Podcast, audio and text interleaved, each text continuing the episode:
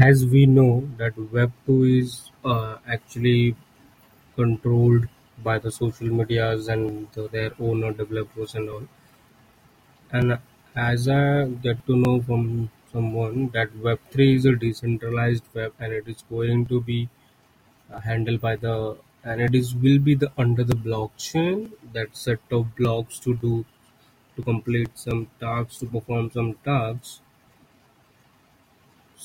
someone will be there to handle the blockchain also. So how it will how it is the web 3 decentralized? The question the more and more question i'm getting it. And i hope you have understood little bit of thank you for listening